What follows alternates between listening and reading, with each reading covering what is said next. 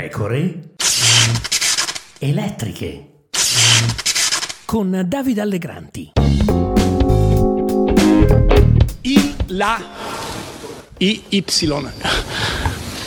Per me la Presidente, io la chiamo la Presidente, si può chiamare anche con l'asterisco se vuole, non credo. Ma il punto fondamentale è che tutto si può dire alla Presidente Meloni, tutto, ma proprio sul fatto del suo essere donna andiamo a attaccarla. Cioè, scusate, la trentunesima Presidente del Consiglio, dopo 30 maschietti, è una donna.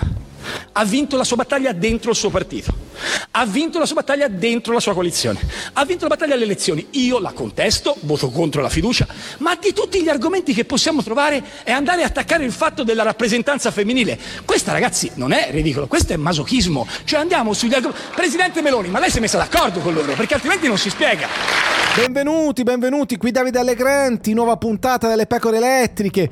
Mercoledì ho ascoltato l'intervento di Matteo Renzi in Senato durante il dibattito e il voto di fiducia che ha dato il via al nuovo governo Meloni. Mi è parso un ottimo discorso, ha avuto il merito di dire cose giuste sull'atteggiamento della sinistra centro di fronte al nuovo esecutivo, a partire dalle sciocche polemiche sull'uso dell'articolo determinativo sul perdurante allarme fascismo.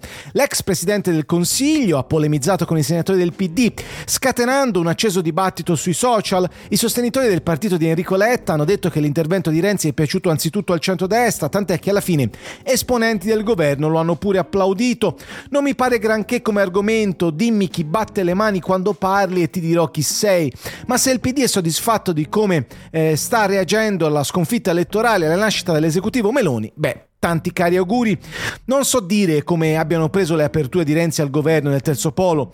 Eh, Calenda ha detto che il discorso di Renzi è stato perfetto, ma penso che dentro di sé coltivi seriamente il dubbio che prima o poi l'ex segretario del PD voglia fregarlo. Il tema della tenuta del terzo polo riguarda anche simpatizzanti come Claudio Velardi che su Twitter ha detto ieri quello che sto cercando di spiegare da mesi. Quanto può reggere l'accordo Renzi-Calenda? L'alleanza tra Matteo Renzi e Carlo Calenda non può funzionare a lungo, ha scritto Velardi. Finora hanno gestito la convivenza con equilibrio, ma sono troppo diversi tra loro per carattere, esperienze, profili. Tra i due c'è un evidente non detto che genera smarrimento e confusione tra le tante persone che credono al progetto di una forza riformista e moderata. Le prossime assemblee di Azione e Italia Viva non aiuteranno perché creeranno due apparati che sarà poi impossibile unificare.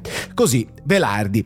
Come ho avuto già modo di dire, i galli nel pollaio del terzo polo sono troppi, intendiamoci, anche il centrodestra ha qualche problema di sovraffollamento, ma intanto il governo Meloni c'è, l'opposizione no.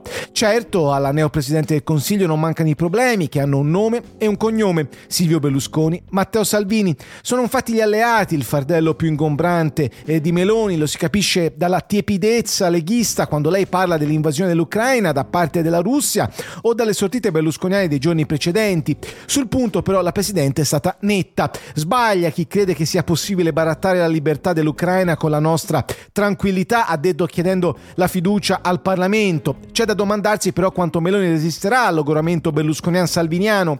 Il leader della Lega potrebbe riservare alla Presidente del Consiglio il trattamento già ricevuto da Beppe Conte ai tempi del governo giallo-verde, ma stavolta potrebbe andargli male anche perché la Lega non ha più il consenso di un tempo e Meloni non è il passante della storia.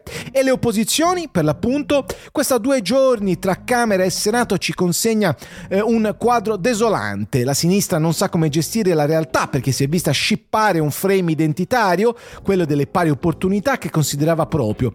Conte invece è in versione avvocato ganassa, burbanzoso più del necessario. Ormai parla come il capo di una delle opposizioni e in effetti viene il dubbio che se si candidasse a primarie aperte della sinistra centro, li vincerebbe.